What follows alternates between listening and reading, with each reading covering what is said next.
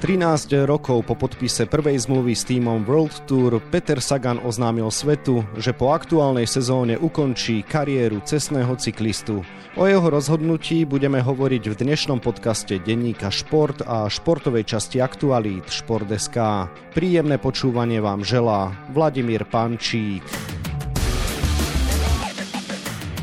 S rozhodnutím Petra Sagana sa končí jedno z najúžasnejších období v histórii slovenského športu, ktoré bolo naplnené radosťou z víťazstiev a písaním rekordných listín. Viac si povieme o chvíľu. Každý 20. Slovák pracuje v oblastiach, ktoré sú naviazané na automobilový priemysel. Každý druhý Slovák je odkázaný na plyn z Ruska. Úplne každý obyvateľ Slovenska dlhuje cez záväzky vlády už viac než 11 tisíc eur. Upozorňujeme na problémy a hľadáme riešenia. Aktuality SK.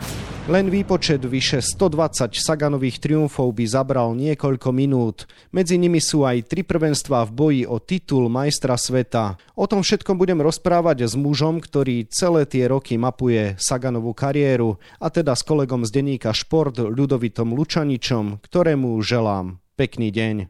Pekný deň prajem aj ja. Rozhodnutie Petra Sagana ukončiť po tejto sezóne kariéru v cestnej cyklistike mnohých fanúšikov prekvapilo, ďalších zarmútilo, či možno aj sklamalo.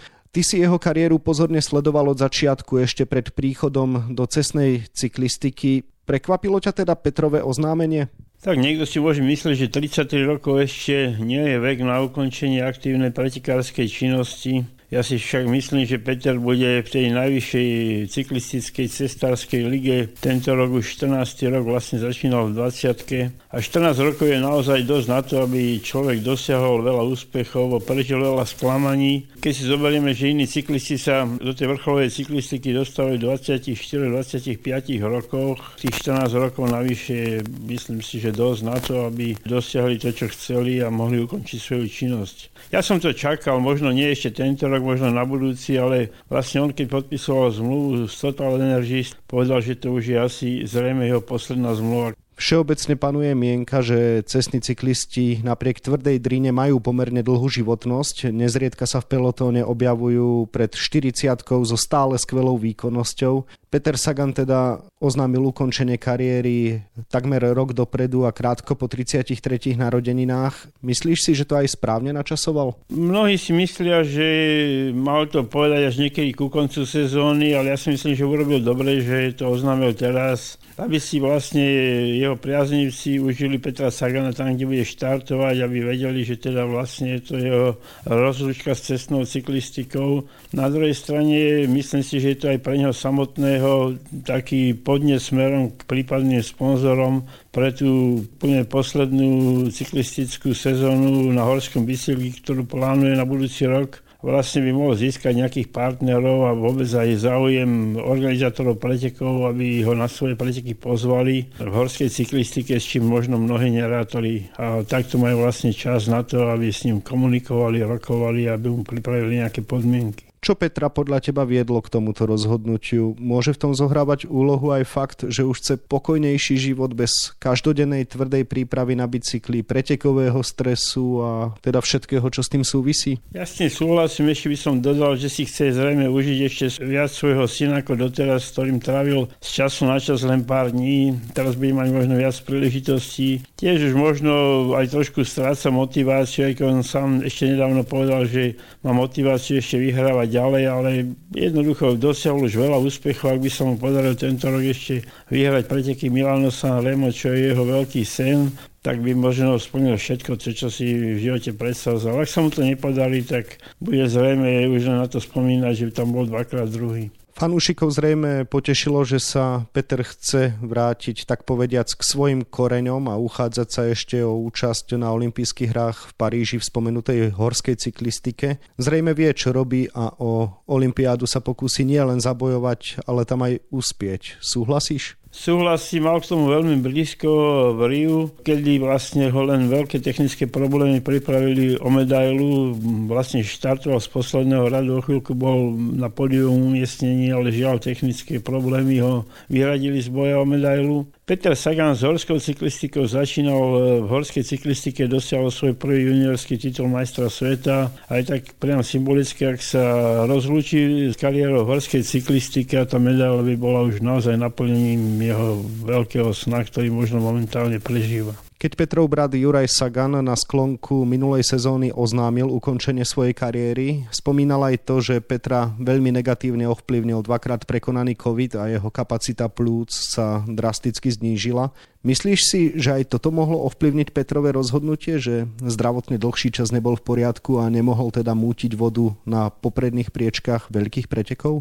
Ja si myslím, že nie, aj keď možno mal vtedy dosť času na to, aby rozmýšľal čo ako ďalej. On sa z toho covidu dostal, on vyhral etapu na okolo Švajčiarska, čím zvýšil svoje rekordné ťaženie, počet etapových víťazstiev na tomto podujatí. Na majstrovstvách sveta možno veľmi málo chýbalo k tomu, aby bojoval o podiové umiestnenie o medailu. Takže ten záver tej sezóny ukázal, že Peter je tam, kde je. Ja si myslím, že aj Teraz tie prvé preteky v Argentíne, ktoré musíme brať ako prípravné, hoci tam teda etapu nevyhral, jeho 6 umiestnení v najlepšej desiatke zo 7 etap. Je len výsledok toho, že je pripravený dobre a že v tej sezóne s ním naozaj treba rátať. Vnímaš to aj ty tak, že Peter Sagan sa už po treťom titule majstra sveta v neprerušenej sérii stal legendou a že dnes už nemusí nič dokazovať? Alebo stále a vždy je čo dokazovať? Platil by si aj to, aj to, ako dokazovať nemusí, lebo ja si myslím, že má srdcia fanúšikov na celom svete, si získal svojimi výsledkami a pre všetkým svojimi výsledkami na majstrovstvách sveta, ale aj na Tour de France. A na druhej strane on stále má nejaké predsavzatia, on chce vyhrávať možno každý deň na každých pretekoch, ktorých štartuje, ale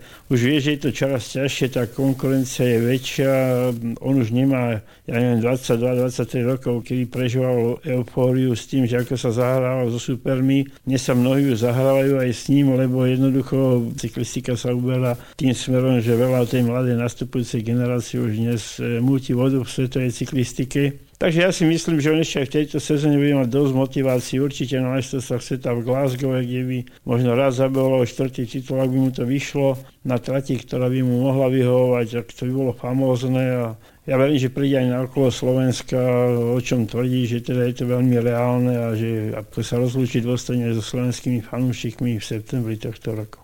Každý koniec je zároveň čas na bilancovanie. Kariéra Petra Sagana bola jedna neskutočná jazda na bicykli v pravom aj prenesenom zmysle slova. Ktoré jej etapy boli z tvojho pohľadu najpamätnejšie či najúžasnejšie? Tak boli to roky 2015, 16, 17, hlavne ten 2016, kedy obhajil titul majstra sveta, jazdil v žltom tričku na Tour de France, vyhrával rôzne podujatia, stal sa najbojovnejším cyklistom na Tour de France ako to boli také okamihy, na ktoré sa nezabúda, ale ja si myslím, že sa nezabúda ani na jeho víťazstvo na pretekoch okolo Flámska, na Paríž, Rube, na jeho výsledky na klasikách v Kanade, ale aj v Belgicku. Najmä tie tri tituly majstra sveta po sebe, to boli nezabudnutelné okamihy, či už to bolo v Amerike, vo Viktórii, či to bolo v Katare, alebo potom aj jeho famózny špurt v norskom Bergene. To sú chvíle, na ktorých športový fanúšik nezabudne určite. Už si spomenul, že z veľkých tzv. monumentálnych klasík, na ktorých pravidelne jazdil, Peter stále nezískal prvenstvo na pretekoch Milano San Remo. Myslíš si, že dnes je v takej pohode a v takej forme, že naozaj si bude môcť odfajknúť teoreticky v tejto sezóne aj tento cieľ? Ešte po prvých pretekoch priskoro hovoriť o tom, či to tak, alebo on v každom prípade v Argentíne zajazdil podľa mňa najlepšie zo všetkých doterajších štartov, hoci teda Nikdy tam nevyhral etapu, tento rok bol druhý, bol z výnimkou jednej horskej etapy, ktorá mala dojazd na kopci, bol stále v prvej desiatke, športoval s tými najlepšími a to je len jeho začiatok. To ako nemôžno teraz posudzovať, že má takú alebo onakú športovskú formu. Boli tie prvé súťažné kilometre v tomto roku, ktoré môžu čosi len dokazovať. Dokazujú, že Peter sa pripravil zrejme na sezónu dobre a že s ním treba počítať a uvidíme teraz v ďalších belgických klasikách, ktorých nastúpi potom trvať na Tirno Adriatico, ako na tom skutočne je. Ja verím, že on pre dosiahnutie tohto cieľa urobí maximum, aj keď s cieľom vyhrať Milano Sanremo nastúpi na štart určite 10-20 cyklistov a s nimi treba rátať. Všetko bude závisieť od toho, jak sa budú preteky odvíjať, ako sa ten deň ráno zobudí, ako sa bude tie preteky vyvíjať, kto tam bude, čo tam bude, či nebudeme mať technické problémy. Presný kalendár na rok 2023 ešte nepoznáme, čo je aj reálne nemožné na konci januára. Myslíš si však, že ešte sa pôjde teda Peter rozlúčiť na majstrovstva sveta, ktoré sa budú tento rok konať v netradičnom augustovom termíne v Škótsku ako súčasť šampionátov v rôznych cyklistických odvetviach? Tak ten augustový termín, to už je nový termín cestárskych majstrovstiev sveta, nielen pre tento rok, ale pre ďalšie. Posúva sa ten termín dopredu vlastne do toho obdobia, kedy aj v minulosti býval. Ja verím, že pôjde a ja verím, že je to trať, na ktoré by mohol uspieť, hoci na majstrovstvách Európy to nedokončil, keď boli naposledy v Glasgow majstrovstvá Európy.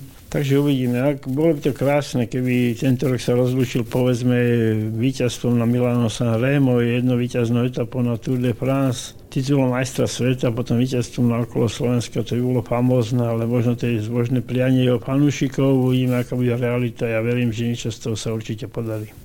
Spomenul si okolo Slovenska, ako dnes teda vidíš jeho šance, že príde na naše podujatie? Keď som s ním robil rozhovor pred jeho sústredením v Kalpe, povedal, že na okolo Slovenska určite chce prísť, že chce, aby sa z jeho úspechu tešili aj slovenskí fanúšikovia ešte aspoň raz. No keďže je to jeho posledná sezóna, je to veľmi reálne, ale na druhej strane ako organizátor týchto pretekov musím povedať, že dodnes nie je nič jasné. Dodnes sú veci v štádiu rokovaní, pokiaľ tým nepošle záväznú prihlášku na preteky, ako nemôžeme hovoriť, že príde alebo nepríde. Objavili sa v médiách také fakty, že už majú istý program. Ja verím a som presvedčený o tom, že ten program má istý akurát do konca jarných klasík. Ja som rozprával aj so Žanom René Bernardom, ktorý je generálny manažer týmu a povedal mi, že aj v súvislosti s Tour de France Peter len uvažuje o štarte, že to ešte nie je definitívne potvrdené a okolo Slovenska povedal, že by sme boli trpezliví, že chce to ešte nejaký čas, aby sa definitívne vyjadrili.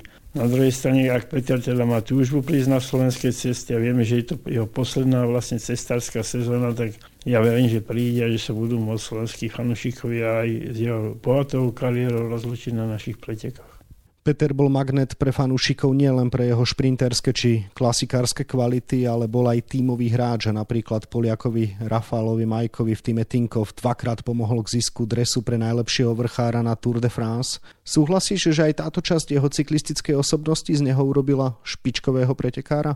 Určite, on si veľmi vážil pomoc tímových kolegov ako líder ju mal mať alebo musel mať v tých tímoch, kde jazdil. Takže on si veľmi vážil tímovú podporu jeho kolegov v etapách, ktoré mu vyhovovali. A naopak v tých etapách, v ktorých bol bez šancí, tak sa snažil pomáhať on. Rafal Majka nie je jediný, ktorý to pocítil. Myslím si, že z toho sa tešili mnohí ďalší cyklisti, z toho, že vedeli, že ja neviem, po prvý kopec alebo do prvého kopca prilezie Peter Sagan svojho lídra, alebo možno do druhého kopca, ten prvý bol ľahší a druhý bol už ťažší.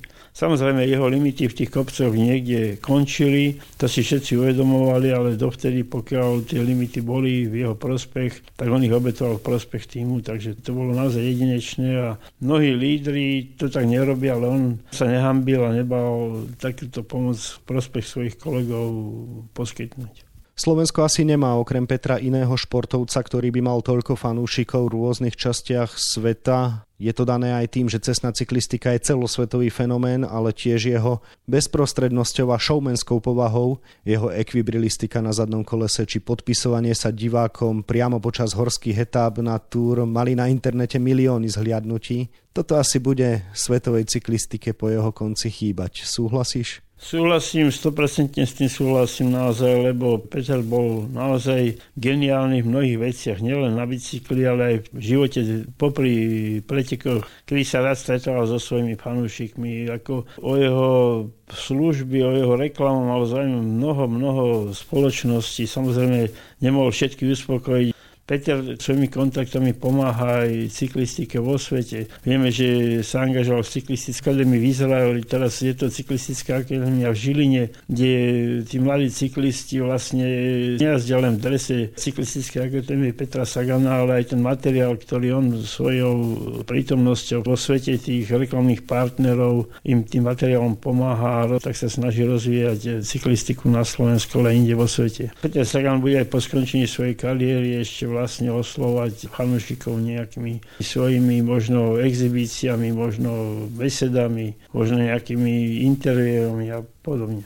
Posledná otázka sa bude týkať budúcnosti. Myslíš si, že v živote po kariére sa Peter Sagan odstrihne od cyklistiky alebo v nej zostane nejakým spôsobom pracovne činný, tak ako napríklad jeho brat Juraj, ktorý sa stal športovým riaditeľom? Ja to nedokážem celkom jednoznačne povedať. Nemyslím si, že sa bude Petrová kariéra uberať tým, že bude nejakým športovým riaditeľom niekde. Bude skôr si myslím, ak nejakým možno konzultantom, možno nejakým reklamným nosičom nejakého týmu alebo nejakej značky. Ale ja si myslím skôr, že on si chce oddychnúť a užívať trošku život možno, ako som spomínal aj so svojím synom. Vieme, že nejaké marketingové aktivity má aj na Slovensku, zrejme tomu sa bude venovať. Myslím si, že určite také 3-4 roky nebude pôsobiť v žiadnom týme ako nejaký športový riaditeľ chodí z pretekov na preteky, že ja si myslím, že nebude robiť, ale tak uvidíme. Ja som sám zvedavý, že kde jeho povedzme o 5-6 rokov uvidíme.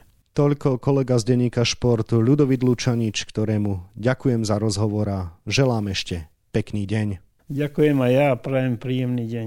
Kariéru Petra Sagana budeme ďalej mapovať na webe Športdeska a takisto v denníku Šport. V jeho dnešnom vydaní nájdete aj tieto témy. Kapitán našej futbalovej reprezentácie Milan Škriniar už podľa správ z Talianska podpísal zmluvu s parížským Saint-Germain. Šatňu bude zdieľať aj s takými hviezdami ako Lionel Messi, Kylian Mbappé či Neymar. Veľmi vydarené obdobie prežíva aj ďalší stoper našej futbalovej reprezentácie Dávid Hansko. Po letnom prestupe zo Sparty Praha do Feyenoordu Rotterdam sa uchytil v zostave holandského veľkoklubu, s ktorým vedie domácu súťaž. Novak Djokovic sa stal desiatýkrát víťazom Australian Open a opäť je svetová jednotka. Melbourne získal celkovo 22. Grand Slamový titul a vyrovnal tým rekord Španiela Rafaela Nadala čo povedal šťastný víťaz po tomto úspechu. No a na 24 stranách je toho samozrejme oveľa viac. Kariéra Petra Sagana bude teda pokračovať minimálne ešte tento rok a svoje ďalšie diely bude mať aj náš pravidelný podcast. Ten nasledujúci si môžete vypočuť už v piatok. Dovtedy vám pekný deň od mikrofónu želá Vladimír Pančík.